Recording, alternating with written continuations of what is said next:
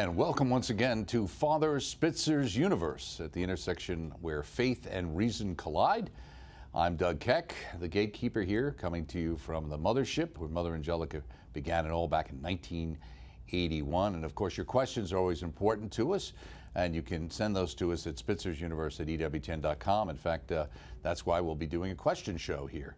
And of course, check out all of Father Spitzer's websites. There's the MagisCenter1.com, PurposefulUniverse.com, and remember, the Spitzer Center is a dot .org just to keep you uh, attentive when you're going online. And Father Spitzer's Universe is always available proudly on our EWTN YouTube channel. Anybody can watch that. You can go to our, our website and our on demand page, as you can see on the screen, and check that out as well. And we've got tons of radio programming, we've got television programming, very popular programs. One is our open line program featuring all the EWTN heavy hitters including Father Mitch, Father Wade Menezes, Father Brian Mullady. They answer your questions. Also, Colin Donovan's in there, and Father John Trigilio as well. So it's a stacked lineup, and, and they give you the straight answers right up there on radio every Monday through Friday. And you can watch it if you miss it, you know, in a podcast, free and on demand. Of course, today, as I mentioned, we will be answering your questions uh, that you've been sending in so we can kind of catch up. And with that said, we have to catch up with the man himself, Mr. Universe, our own father, Robert Spitzer. How are you doing? I'm doing great. Thanks, Doug. Good. Well, I hope you're prepared because this is going to be rapid fire. Here's a lightning round. So if you want to kick things off with a prayer, I that'd better, be great. You bet. I'll need Okay. it. In the name of the Father and of the Son and of the Holy Spirit. Amen. Heavenly Father, we give you thanks for your many blessings to us, especially the blessing of this ministry and our ability to serve in it. Ask you to send your Holy Spirit down upon us now, Doug, myself, our whole audience this day, so that everything we do and say will be brought to fruition in your will for the good of your people, your church, and your kingdom through Jesus our Lord. Amen. And Mary, seat of wisdom, Pray pray, for us. us. In the name of the Father, and of the Son, and of the Holy Spirit. Amen. Amen. Thank you very much for starting these off, Father. So we'll get into some of the questions people have been sending us. We haven't had a chance to get to. First up, uh, dear Father Spitzer, I am 62 years old, and every so often I meet people about my age who went to Catholic schools and suffered emotional or physical abuse at the hands of the nuns or the priests. This has given them a very negative attitude about the church. What can I say to someone who tells me of their abuse? All I can come up with is, I'm very sorry that this happened to you. Is there anything else I can say beyond that? And I want to be healing while not trivializing their, their pain, of course. And this is from Paul. You know, Paul, I, I think all you can do is just say, I'm sorry that it happened to you. But the main thing you want to emphasize is don't throw the baby out with the bathwater. In other words, just because you had a bad experience, right, um, by some person, uh, uh, maybe in your grade school days, it sounds like that's where it happened. Uh, please, you know, don't. Uh, you know, throw away Christ or the Holy Spirit or the, the sacraments or the Holy Eucharist or the church uh, because we need it. We desperately need uh, all of those things. And there are so many good people, so many great priests, so many great teachers, and so many, uh, truly in, in our own parish communities, so many great people. Uh, You just don't want to, uh, uh, Right. to jeopardize yourself by, um, you know, of course, you know, this is a painful experience, but please, you know, don't don't do that. I mean, people, you know, have had bad experiences with doctors, but they don't give up on doctors. And people have had bad experiences uh, too with coaches, but they don't give up on playing sports, etc. So, you know, these, uh, you know, th- these things happen. Right. There are imperfect people out there, but we need the church just as much as we need, in fact, more than we Right. need doctors and uh, and Right. coaches, etc. Well, I, I want to make sure I, I delineate one, sep- separate out that when it comes to physical abuse and, at the hands of anybody, that's a horrible, horrible Oh. situation. And of course, an emotional abuse can be as well. Though I have to say, as somebody who went through Catholic grammar school and Catholic high school, 99 point whatever percent of the teachers we had, especially the sisters, were wonderful teachers. Could some of them be tough? Yes, some of them could be tough. But we also ended up with the most educated group uh, in the United States, thanks to those wonderful sisters. And I think there's a certain amount of uh, fashion to some people who've either walked away from the church or have had issues in the past who kind of you know, make it sound like everybody was running around with a two by four in their hands and waiting to hit you with a giant ruler, which wasn't really the truth. Yeah. No, I mean, Yeah. uh, I taught certainly in a in a Jesuit high school when I was a, a regent right after college, and uh, I thought it was a great education, and I thought the priests there were great, and the lay people were great, and I, I don't see how those kids could have gotten a better education. Um, so I I truly believe that. Uh, that you know, of course, those things like physical abuse they do Absolutely, happen, right. and emotional abuse uh, may well happen. Today, though, you know, it's it's really coming from the bullying, Mm-hmm. and I think to have that more um, a strict regimen in the school that um, maybe can help with the bullying or remove the person who's doing the bullying from the school, even though that you know may be considered harsh. I, I think for the sake of the other kids, those kinds of things really do need to happen. But uh, you know, just don't throw the baby out with the bathwater. Is my main point. Right, and So, um, absolutely. and of course, Right. You know, And sometimes people seem to equate emotional abuse is the fact that somebody told me something I didn't really want to hear. And it made me feel bad, Yeah. and so I feel abused. Now that's a, a stretch, but in the world we live in today, it uh, you know, it doesn't take much pe- for people to feel like they're being abused.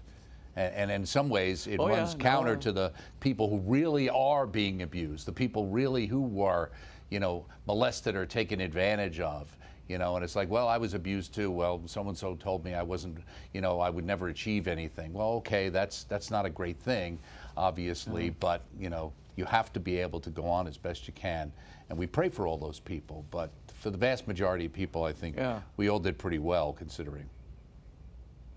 Absolutely. Right. And so, um, you know, I, I was lucky it didn't happen to me, but uh, I know that people, you know, for whom it did happen, you know, Right. it, it truly, you know, um, you know, was it was very debilitating. But at the same time, you know, stick with your religion Right. and stick. You know, today, the, the, you know, st- stick with Catholic education. They, it needs your support and Right. and um, y- you know, uh, I think uh, especially you know to to have you know some of these really really good priests just tarred with the same brush as some abusers is just uh, Right. You know it's very unfortunate Right. because uh, you're not going to trust a person who really is a good shepherd of souls. Right. So um, anyway, th- just be careful. Well, I also think with a lot of people out there too, I think there's a lot of Catholics who'd be very helpful, uh, happy to send their child to a Catholic school, is actually, if it in fact was and truly is a Catholic school. I think some of the dismay at times Yeah, for well. people is to send it to a school that says Yeah. it's Catholic and then be disappointed over what exactly is going on. Yeah, absolutely. Yeah. Okay. Next up, dear Father Spitzer, I recently read the biography of Blessed Solanus Casey. He was ordained as a simplex priest and not given the faculties to hear confession. I have heard that even a laicized priest in danger of death can hear a person's confession and grant absolution. Would this be the same for a priest who was never granted those faculties in the first place? Sandy. No, no, Sandy, I, you you wouldn't you, you couldn't do that and Mm-hmm. get at least absolution in the canonical sense. Mm-hmm. So no, uh, you uh, that's the brief answer to your question. No, Right. So But isn't it isn't it interesting that we've got Solanus Casey? I mean, the Curé of Ars obviously heard uh, uh, great. Uh, conf- he was a great confessor, Oh, but another uh, another person Yeah. who wasn't supposed to be ordained because he, he really wasn't that good, and you've got even Yeah. Divine Mercy with Sister Kowalska, the idea of her being a kitchen uh, sister, so to speak. Uh, that these people are the ones Yeah. that our Lord, in some ways, used to do His work more than anybody else. Absolutely.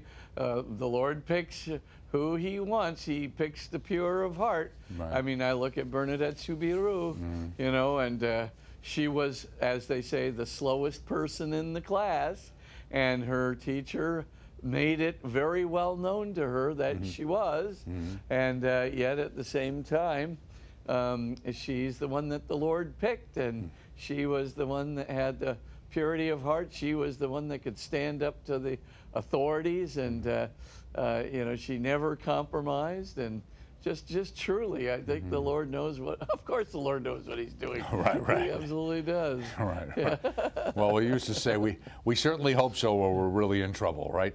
Uh, okay. Yeah. Oh, I know so. Absolutely. I, I, I very much know so. Yeah. I've seen plenty of effects of the Absolutely. Lord in my life. So. Absolutely. Well, I'm sure in your work and the Magis Center work, certainly the work of EWTN and Mother's vision for it that was given to her by our, our Lord and what it's done to help so many people around the globe. Next up, dear Father Spitzer, on a recent show, you indicated that you were destined for purgatory. That got me thinking about my Catholic school upbringing, the attitude among myself and my peers regarding our eternal destiny. Because venial sin was so prevalent and unavoidable, most assumed that going directly to heaven was only an option for priests and nuns. So why try? Should I give up on going directly to heaven and aim for purgatory? Perhaps you could enlighten me in your study of near death experiences. How often is purgatory mentioned? And this is Gerard. Well, Gerard, here's the, the thought. First, with respect to near death experiences, uh, purgatory is not really mentioned. Um, the difficulty, though, is to assess why that is the case. And with adults, now, as opposed to children, right? Children, very frequently, like almost 80% of the time, children who undergo clinical death, right, flat EEG, fixed and dilated pupils, et cetera, they actually do have near-death experiences uh, or out-of-body experiences a large amount of the time, uh, 80% of the time. Not so adults. Adults, it's about the opposite. 20% of the time, adults have near-death experiences. And so we wonder what happened to the 80%. And I think there is a suspension of judgment until other factors are in place um, that might entail purgatory. So I, I, you cannot draw a conclusion from near-death experiences about purgatory one way or another. Um, what you can you can say that there are some very negative experiences, of course, uh, and they range from emptiness. Uh, you know, this is about 15% of people who have a near-death experience uh, do have a negative experience.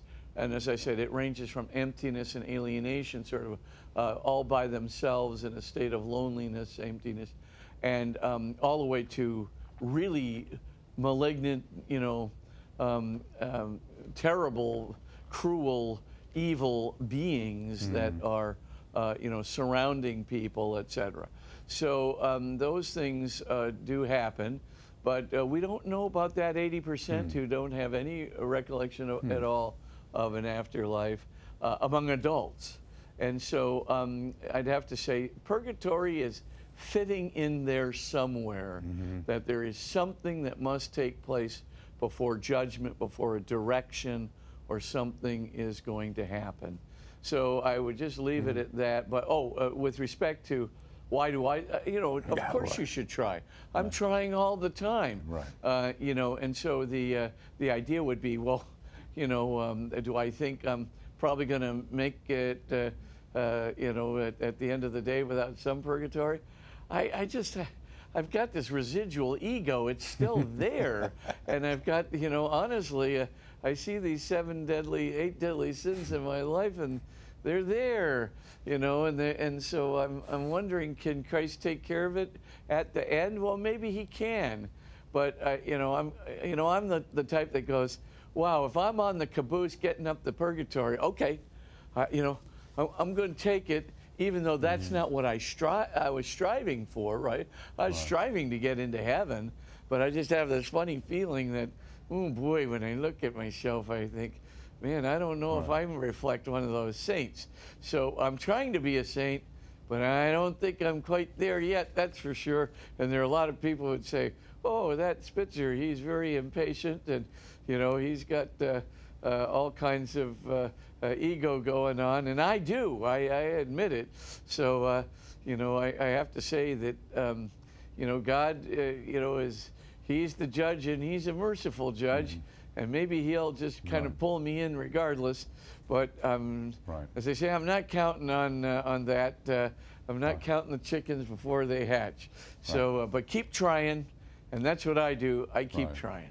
Yeah, well, you want to shoot for heaven. If you fall short, you end up in purgatory. So you're still, you're still in the Yeah. game. You don't want to be shooting Uh, for purgatory and fall short and end up in some other place. that, that would not be a good idea, right? Dear Father Spitzer, No. I am devoted to my Catholic faith. I go to Mass and confession regularly and try my best to stay as close as possible to God each day. I suffered a few traumatic experiences as a child and have been suffering from various addiction problems for decades, including an eating disorder. Despite years of secular and spiritual therapy and counseling, my problems just won't go away. I have given my life to Jesus, but I'm not experiencing that quote unquote lighter yoke. Is it possible that God wants me to carry these crosses all my life? Am I disappointing Him because I can't get better? Patricia. Patricia, you're not disappointing him because you can't get better. You know, sometimes these things, they're such ingrained habits and they're so intransigent. It's very, very difficult to overcome them.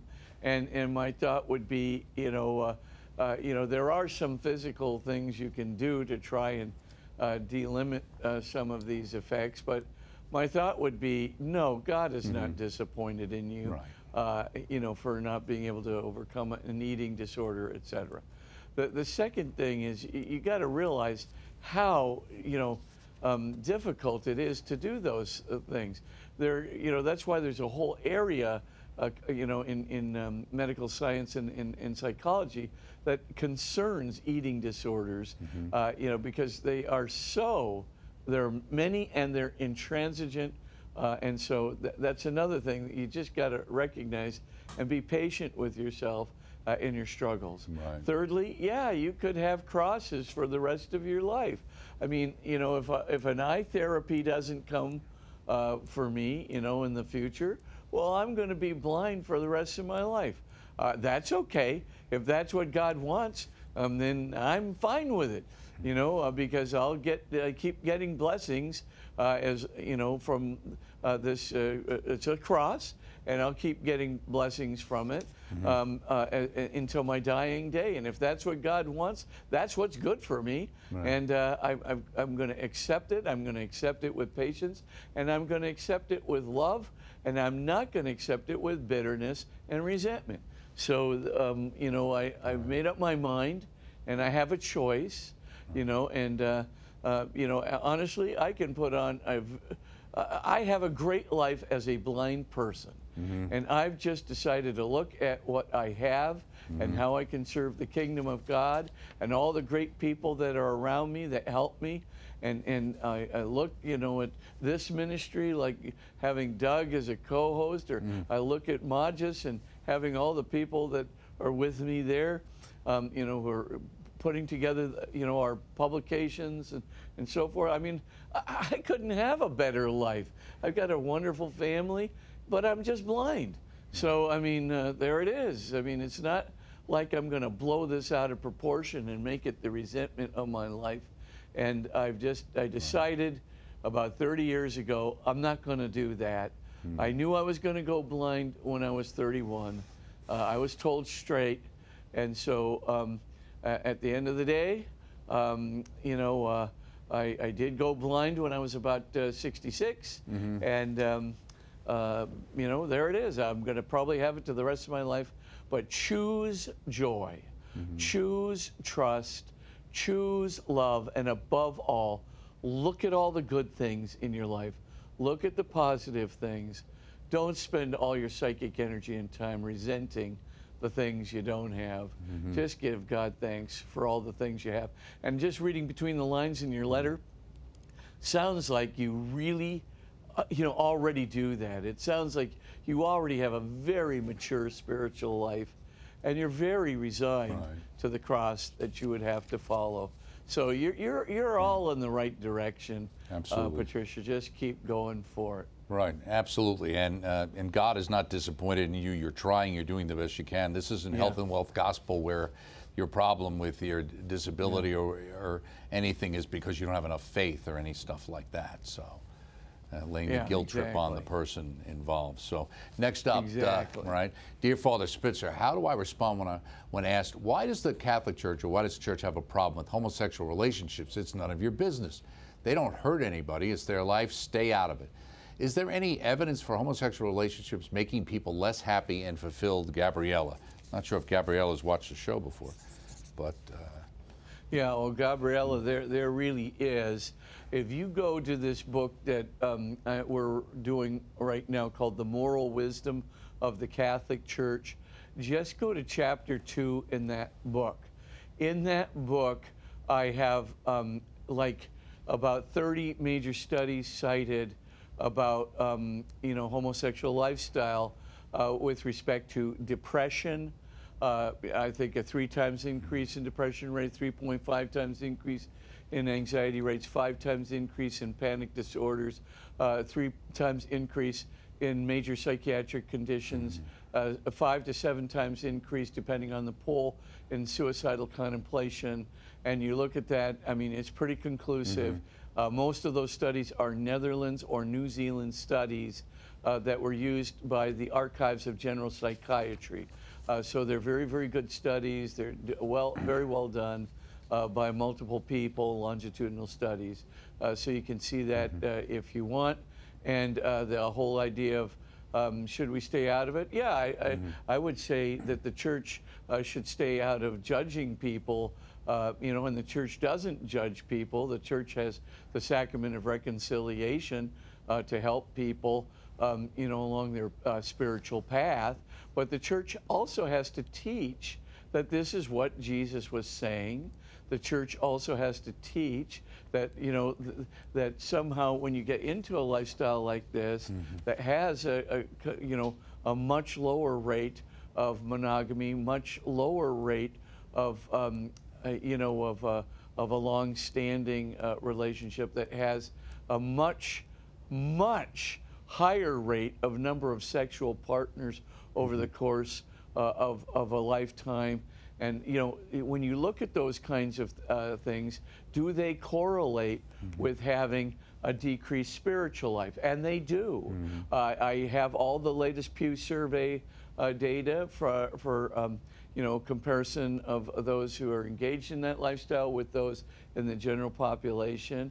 And it pretty much shows that you have a doubling of a declaration of atheism, and uh, one half the participation rate in church, mm-hmm. Bible reading, and prayer. Right. So, you know, it does really have a, a, a substantial effect uh, on these things. But go, just go to chapter mm-hmm. two, and I've got the studies there, and they're all footnoted, and many of them you could just get right online. Mm-hmm. Uh, so um, you could actually uh, click right in and, and uh, look at those studies. Right. We appreciate your question, Gabriella, because a lot of people are struggling with that, mm-hmm. and people do hear it uh, many times uh, from other people.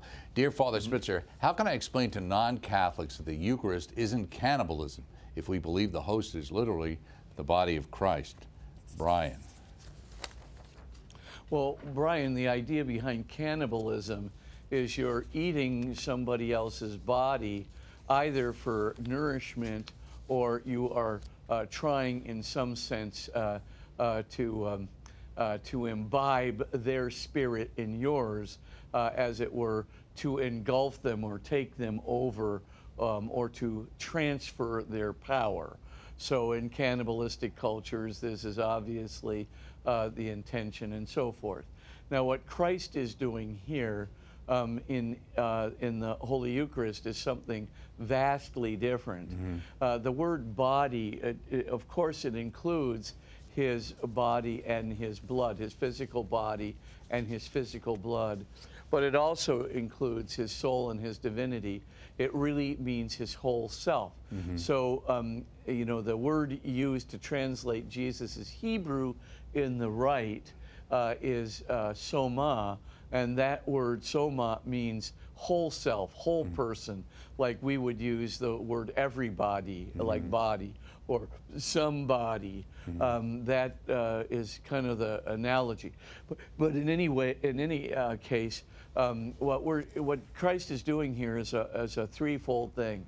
He's giving us his whole self, including his divine person, but also he can't be detached from his physical body and blood that's mm-hmm. given over on the cross at Calvary.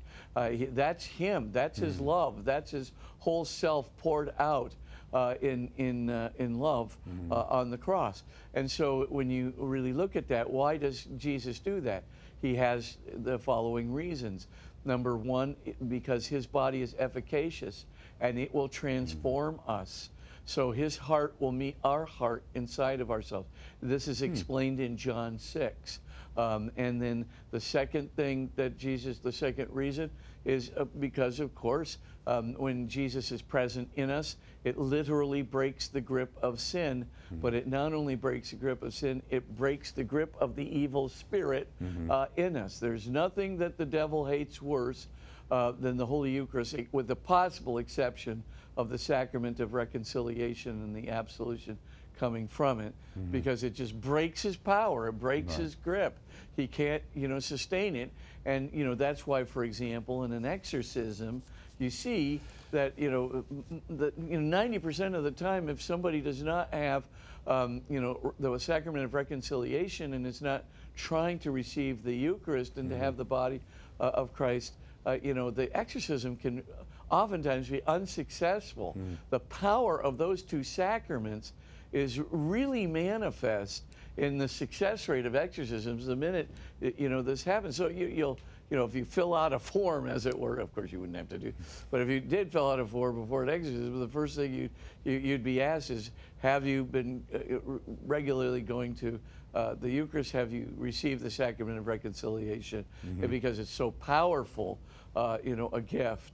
So the, Jesus wanted to protect us from the evil spirit. He wanted to, pre- but the, the, the third thing, of course, is Jesus also wants uh, to us to be on the road to eternal salvation. And so he's sharing his very being with us because remember what Jesus says throughout his, his ministry. He's saying that I am um, the, uh, uh, uh, the, the kingdom of God. I've come to bring the kingdom of God in my own person. To receive Him into you is to receive, you know, His mystical body, the kingdom of God, the substance which is holding together the entire communion of saints in conjunction with the church. And so you're literally taken up on the pathway to eternal life. Know, it's almost like one of those tractor beams, you know, and uh, and start. You know, you just are basically taking this, uh, you know, almost this magnetic thing into you of Jesus pulling us. Uh, toward himself when we receive the Holy Eucharist. All these things are manifest. And in, um, indeed, he also does this unto the forgiveness of sins. So he says, poured out for the many for the forgiveness of sins right? He's doing this as a sin offering as well uh, because his unconditional love poured out in on the cross that you receive in his real body and blood is truly uh, the light the love that casts out sin and darkness protects us from evil transforms our hearts by his own heart and of course leads us on the path to eternal life. And that, of course, has nothing to do with cannibalism in the sense of, you know, using another person as nourishment. Or uh, you know, remember that uh, movie where you had that Hannibal Lecter, Right, uh, right. you know, who was he, he Silence of the cannibalized Lambs, people. right, yeah, Silence of the Lambs. He was trying to get, you know, their essence into him to Mm. dominate them, as it were. And so, uh, uh, you know, a horrible kind of thing. And uh, of course, this, is, this has nothing to do with what Christ is pure self offering for eternal life, for transformation in his love, for forgiveness of sins, and of course, uh, for the breaking of the power of the evil spirit. Right, absolutely. Do you hear that very much anymore? I mean, uh, cannibalism thing. It seems like more I kind of hear the no, side was that, well, it's just a deal when I was a symbol, and you know, and, uh, yeah. I mean, now it's more. Well, it's just Mm-hmm. a symbol. Uh, that's you know, it's not so much. Uh, you know, it's not so much the other way. Yeah. Yeah, so much so, uh, exactly. But uh, no, I haven't heard too much the cannibalism these days, but I used to hear it when I was a kid. Right, right. Uh, but, you know, definitely, I mean, if it could, you know, come up, you know, people would just say, wow, you know, this is, uh, you know, it seems like cannibalism, but clearly this is not Jesus' intention in any way, shape, or form. He wants to share his whole being with us to forgive our sins and to you know bring us into the kingdom of his love and to of course break the grip of the evil spirit Absolutely. With that, we're going to take a break as well. We're here with Father Spitzer, and we're answering your questions, and there's much more ahead. You just have to stay with us when we return in Father Spitzer's Universe in a moment.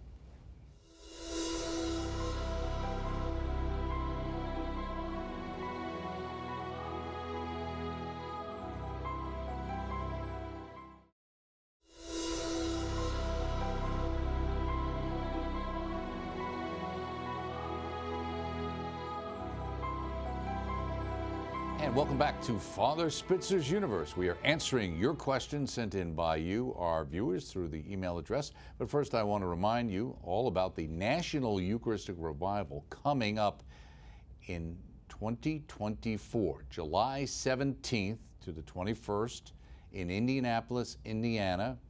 Not too early to plan. Celebrate the power of the Eucharist, which we were just talking about with us. Go to EWTN.com forward slash Eucharist to see how you can register at a discounted rate. And we'd love you to do it through EWTN to show the power of the great work that EWTN has been doing in your life. And with that, we'll turn to Father Spitzer, who I'm sure is either speaking there, mm-hmm. will be speaking there, or certainly will be in attendance. I, I will be.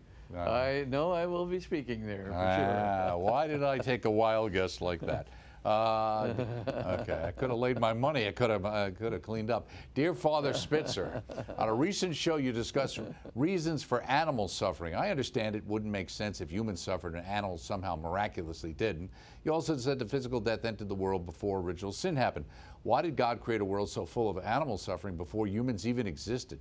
Just to make it clear, I understand the reasons for human suffering. It's the question of animal suffering in this context that troubles me.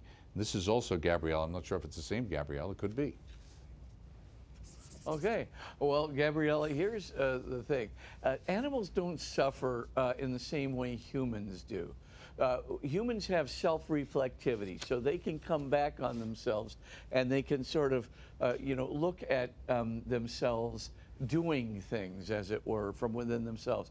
So, for example, if a human being suffers, he might think to himself, oh my gosh, this could last forever. And so human suffering could actually lead to depression, right? When somebody r- reflects on it. Or human beings could, you know, uh, reflect on, you know, death as impending and suffer, you know, because of, of the recognition that, you know, what we call anticipatory uh, consciousness that human beings have that animals don't have. Uh, in, in, um, and so what happens, of course, is human suffering is very much compounded by human complexity of cognition and human complexity of self-consciousness uh, and consciousness itself. So um, uh, human, I mean, uh, animals, they just uh, experience pain. Now, of course, um, uh, you know, th- nobody wants uh, a, a being uh, to experience pain, and why God allows an, an animal to experience pain. Uh, you know, I don't have all the answers uh, to this. I just know that it does come uh, from, uh, you know, being uh, in, in uh, subject uh, to pain and, and to pleasure. But I think relative to human beings, uh, it would be a strange world indeed if human beings had pain, and we know why human beings have pain.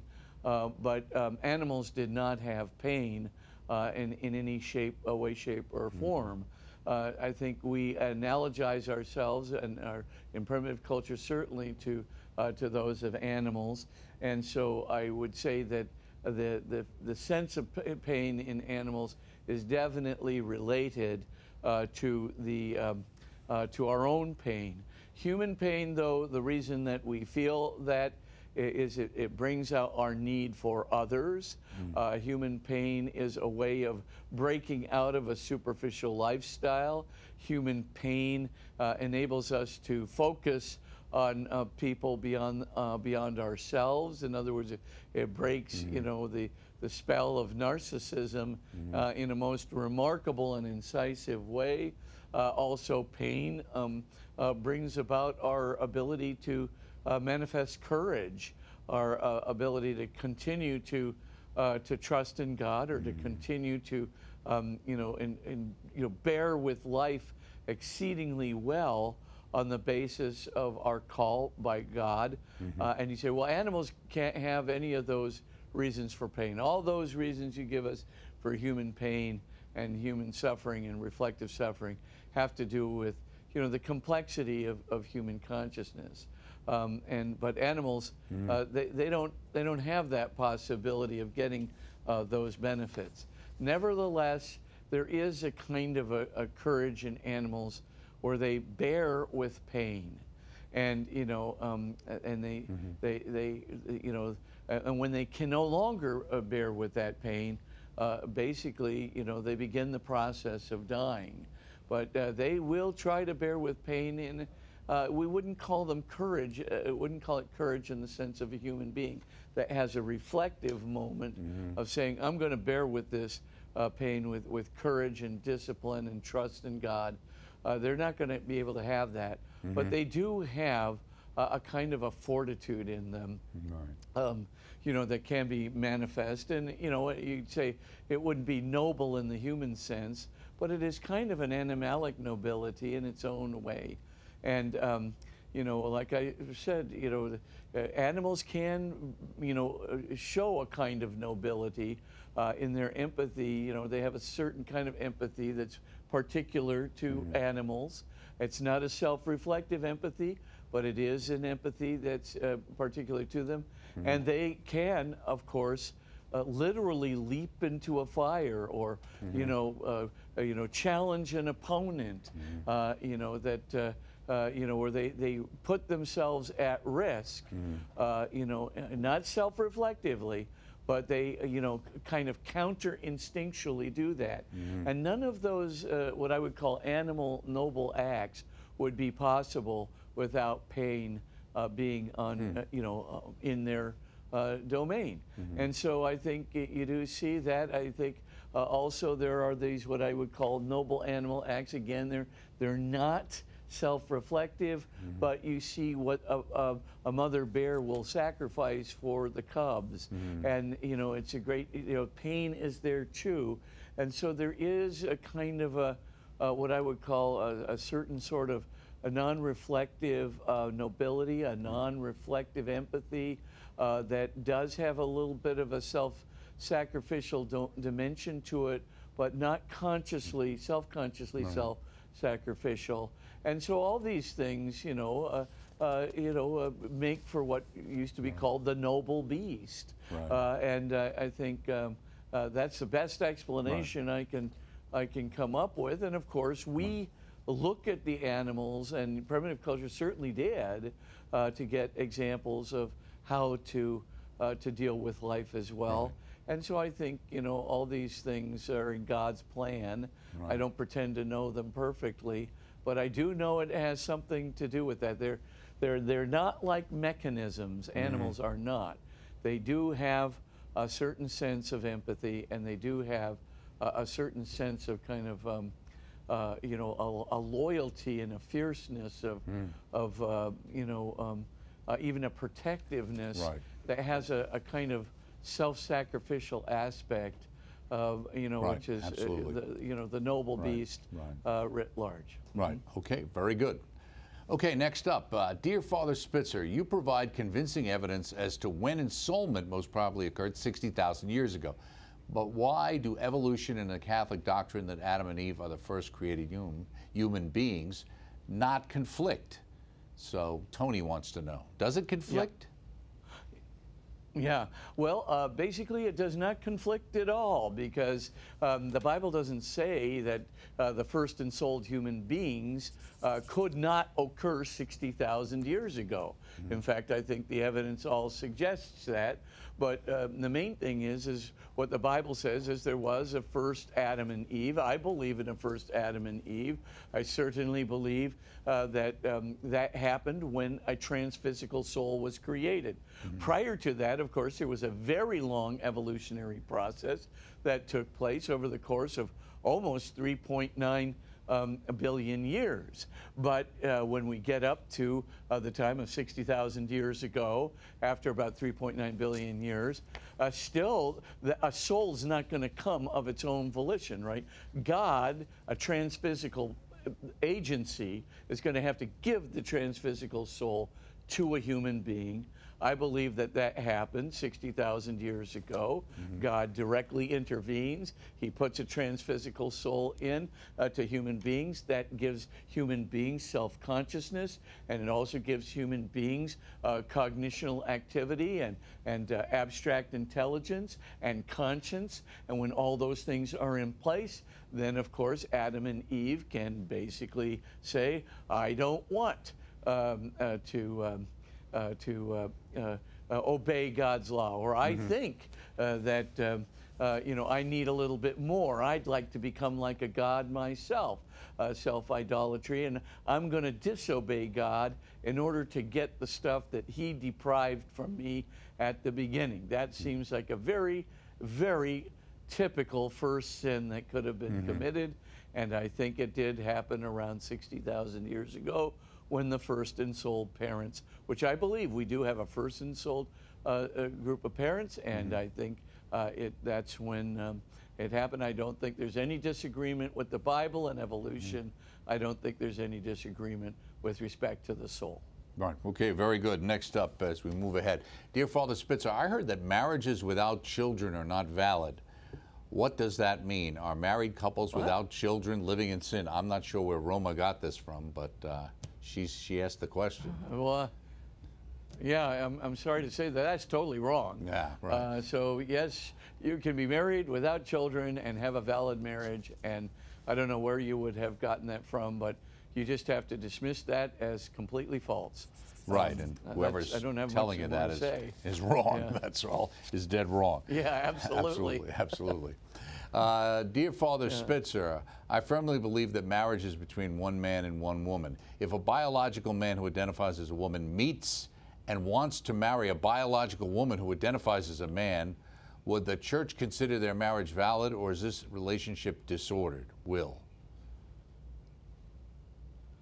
Well, well, Will, um, when you say th- who identifies as a, a man, are, are you saying that this person is getting gender affirming therapy? Uh, is that uh, Well, you've got a saying? man, man who dis. just- Oh, you mean whether something actually physically happened or whether they just think of themselves that yeah, way? yeah, and are have they taken actions uh, to try and Doesn't say. Um, a man, okay, well, ca uh, you certainly can't take the actions. Mm-hmm. Now, if you, when you say identifies, if you just mean, well, uh, you know, I, uh, I've, I've had these kinds of, of fantasies, or I've had, um, you know, maybe uh, gender confusion, Mm-hmm. um, you know, or even gender dysphoria, uh, and uh, but I'm still acting like a biological man, and I am, and I am a biological man, and uh, the person I'm interested in is still acting like a biological woman who's, um, you know, uh, a biological woman.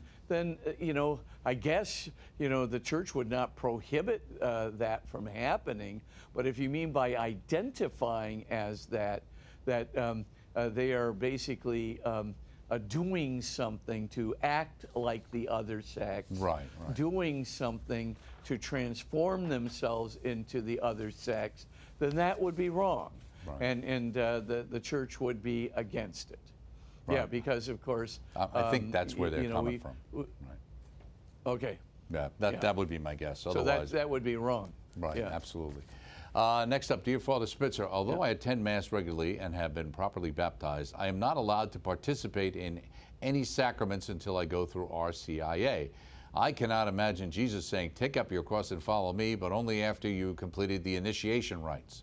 Is it any wonder that the church's membership is dwindling? Catholics need to stop complaining about how low membership is and accept the reality that it's the price they pay for being so exclusive. This is Mark. Well, Mark, uh, actually, that's not the real reason why church attendance is dwindling. And I've talked about this in, in many other um, episodes, but essentially, uh, we've got difficulties with um, uh, what's basically called the faith science question. We've got difficulties with the suffering question. We've got difficulties with non-belief in the moral, um, uh, the church's moral teaching uh, areas. We've got a bunch of other issues uh, that are concerned with an absentee father within the household, and he is the major influence of religion. These are the major kinds of uh, reasons why church attendance is dwindling. Uh, COVID did not help that uh, because, of course, now there's an excuse out there for uh, not, you know, attending, et cetera. So all of these things, uh, y- you know, are are um, you know um, the the real reasons. Now, the uh, you know, did Je- Jesus just in, uh, you know just say, "Oh, come on in," uh, you know, to the church? Yes, he did start a church, but notice that Jesus does teach his disciples. Notice that, of course, what does he say? He says, "Go out to his his disciples," and he says, you know, uh, go out and preach to the whole world, right? And and then uh, baptize them uh, in the name of the Father and of the Son and of the Holy Spirit. Amen. So, in other words, there is a moment where you really do have to instruct people, uh, you know, about the sacraments to see the preciousness uh, of what they are really receiving, to you know see, you know, and understand the the, the liturgy through which this is occurring, to understand the doctrines of the church around which the sacraments are based. And Jesus did this himself, right? Uh, he's, he's constantly instructing his disciples. I mean, if you read the Bible, uh, y- y- you know, which collapses a lot of things, all you do is you get snippets of Jesus's um, instructions uh, throughout, especially Matthew and Luke. Uh, you get those uh, snippets, but you know there's not going to be a whole thing of, of Jesus' teaching. His moral teachings, of course, are right there in the Sermon on the Mount, and that's more than a snippet. Uh, you know, that really does give you a, a sense of things. But Jesus did teach, and he did want his people um, uh, to, as they, as this new church was being born, he very much wanted them to be uh, instructed as well. Now, yes, there are people. Um, you know, we, we'd, we'd call it the short course today, uh, you know, in, in the apostolic times, where people were uh, given ba- very basic instruction. But we do have all those early catechisms. In fact, one of them uh, that goes back to 80 AD is the Didache, and that tells you the kind of instruction that was in the early church. Right? 80 AD you know, when you really think about it, it's only 50 years after Jesus, and already you have a very well developed uh, catechism there. And um, so you can pretty much see that this has been part of the church's Right. tradition since the very beginning. So uh, I- you don't want to blame our, you know, low attendance on RCIA being too long. Right. Uh, maybe the RCIA in some places could be more effective. Right, but, absolutely, um, right. Uh, you know, and more, even more, you know, uh, you know, consistent with what Jesus wanted uh, to be taught, but definitely, Right. um, it's not the length. Uh, uh, I think that's that's the main problem. Right, and I think Thanks also I think that the church is trying to, in, in many ways, say, listen, you're you're taking on a certain understanding besides the emotionalism of Yep. just saying, oh, I, gee, I want to be a Catholic. That there there are. Uh, Yeah. You know things and procedures, Responsibilities. responsibilities that you're signing up for, and there's no point in you agreeing to something and then finding out later. Oh, wait, a wait a second, I didn't know that this was part of the deal. So it's really Yeah. to understand. Are you committing Exactly. yourself to something that you're prepared to commit yourself to? Okay, next up, Dear Yeah. Father Spitzer. Before communion, the priest goes to the tabernacle, brings out a large quantity of hosts for distribution to the faithful. Where and when were these consecrated? Why does there seem to be such a large number of hosts available outside of the Mass? Lisa Marie. Yeah, well, Lisa Marie, uh, you know, it happens so frequently because, for example, um, here at the cathedral, we regularly have nine Sunday masses. Now, sometimes, uh, you know, at one mass, you you think, you know, okay, uh, I think about 800 people are going to come, and sometimes 650 come. And well, there's 150 hosts uh, that are left over. Of course, you put them in the tabernacle, but you know, then uh, you know the idea is you try to plan for the upcoming week. How many hosts would you need for the sick? How many hosts would you need for various communion services, and so forth? So uh, you you try to plan that, and you and of course during masses sometimes you fall short uh, you know, during the week, uh, you know, and so maybe you only plan for 30 people to come to your daily mass and 70 people come. So you want to make sure that you do have the host there in the tabernacle. So it's a little bit of a, a calculus, but it always comes from a pr- uh, previous masses, and always I think sacristans put a little more in for the earlier masses, right? And then as they find themselves having some additional hosts. Then they find, uh, then they uh, use them at some of the later masses. Okay. But the idea is to make sure you have enough hosts for Right. everybody at the earlier masses. Absolutely. Uh, another question as we're under the five minute mark. Uh, Dear Father Spitzer, I was taught in Catholic school that God needs nothing. He is infinitely perfect in his own existence. I know he loves us, but please explain why he would create beings that would cause him to crucify his son. If he is outside of time, he knew that this would happen. Mitch. Well, Mitch, he surely did know that it would happen. And so, of course, uh, because God, he doesn't need anything, he's perfect in his own being. But God can give himself away if he wants to. God can sa- sacrifice himself to liberate us from the evil spirit, to liberate us from hell, to liberate us uh, from um, uh, the effects of sin, to liberate us from our narcissistic selves. He could sacrifice himself in an unconditional act of love because, of course, if God doesn't need anything, then he's certainly capable of giving himself away. That's what love is, of giving himself away perfectly. So uh, if he does such a thing, uh, you know, that's because of his free choice. He doesn't have to do it, he doesn't need to do it. He's doing it by his own free choice. And the perfection of his being proves conclusively he doesn't need to do it and he doesn't have to do it. So uh, basically, he's doing this out of a free act of unconditional love, which basically annihilates the evil spirit, annihilates, outshines the effects of our sinfulness, becomes the power of the Holy Eucharist and the power of uh, the sacrament of reconciliation for every generation going into the future. It is the, the for the sake of salvation and the sake of liberating ourselves from ourselves that God um, does this. So um, uh, that's the reason, Okay. in, in a nutshell. That's why he does it. Okay, speaking of nutshells, you got about two and a half minutes here. Uh, next question. Dear Okay. Father Spitzer, the life and teachings of Jesus are described in the New Testament have always resonated with me. As I've gotten older, I feel moved to be a better person whenever I read the New Testament. The tone, however, and messaging of the Old Testament does not resonate with me. What are your thoughts about how I can better appreciate the Old Testament? Chris, we've talked a little bit about this in Okay. the past. Yeah. Well, there's a very good article that's written by Joseph Ratzinger, and it's um, uh, and for, uh, it's in German for sure, uh, uh, but I, I have to see if it's in English. But anyway, I quote it in, in an upcoming book. I've got a Science, Reason, and Faith uh, Discovering the Bible coming out with OSV Press um, and uh, like uh, in a couple months. In that, I uh, discuss Ratzinger's principle, but here it is in a nutshell. And uh, basically, there's an inner core of revelation. That inner core of revelation uh, is inerrant if it is in agreement with the teaching of Jesus.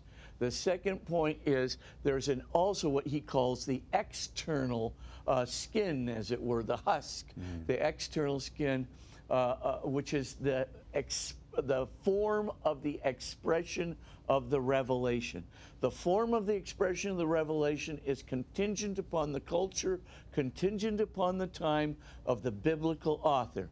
Remember that for the Catholic Church, the biblical author is co participative with the Holy Spirit, with God, in the construction of the biblical text. So it, as long as you have that human person making a contribution, he's going to do it according to his culture, according to his time, according to his understanding of how the world works, etc. Now, because of that, the external course, as Ratzinger, is not inerrant, right? It is subject to change over the mm-hmm. course of time. So, how do you distinguish between what's the inner core and what's the outer uh, core? Well, other than the fact that, like um, a genocidal statement, like you know, kill all the everything that breathes in these Right. Canaanite lands, right? Oh, Uh, where Moses might make such a statement, and so you know, just uh, you could say, well, does that agree with the teaching of Jesus? No, genocide does not agree with the teaching of Jesus. But then you get into, s and so you can say, okay, that's part of the external form of the expression, which is not Right. inerrant. You must, of course, go by what Jesus teaches, and that, uh, you know, what's left, you know, in that teaching is that uh, are the objective, of course, is for the Israelites to be loyal to the covenant of God. The Okay. way in which Moses says you should do this, that's a matter of, of uh, human uh, cultural uh, um, uh, relativity there in the sense that, you know, that's a warrior Right. culture. This is the way things were done. But that's all changed now. And then Very he good. makes a case to say, Well, Father, at we are the just end of out of day- time. That uh, Okay, out of uh, time. Got yeah, it. the husk is off. Uh, we're into the core, so you have to give us. A, You're gonna have to give us a blessing.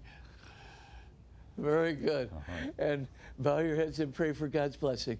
And may the Lord of all wisdom, the Lord who has given us his only Son to reveal the truth to us, the Lord of love who has given himself completely and freely in love for us to liberate us from evil and from the evil spirit, bless you with all of that love and with that wisdom, and lead you on the course to eternal life so that you too can lead others to that same goal. In the name of the Father and of the Son and of the Holy Spirit. Amen. Amen. Thank you as always, Father Spitzer. Be well. We shall see you next time. And don't forget that Father Spitzer's books and DVDs are available through our EWTN religious catalog, EWTNRC.com. And of course, next week we'll pick up again the moral wisdom of the Catholic Church from Father's book. And don't forget the Bookmark Show every Sunday morning at 10 a.m. Eastern. And there's also other times that it airs as well, as well as Father Spitzer's. If you missed anything, you can check it out on our Podcast Central and also on our on demand platform. Go to EWTN.com forward slash radio and click on podcasts. You can listen to Mother Angelica, Father Spitzer, all your other favorite programs whenever you'd like. It's all free on EWTN's Podcast Central. And I'm Doug Keck. Thank you for your questions. We'll see you next time in Father Spitzer's Universe. Be well.